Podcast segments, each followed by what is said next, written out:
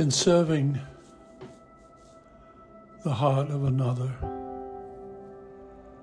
we serve in all humility the heart within us and the one love that sets us all free that is found there.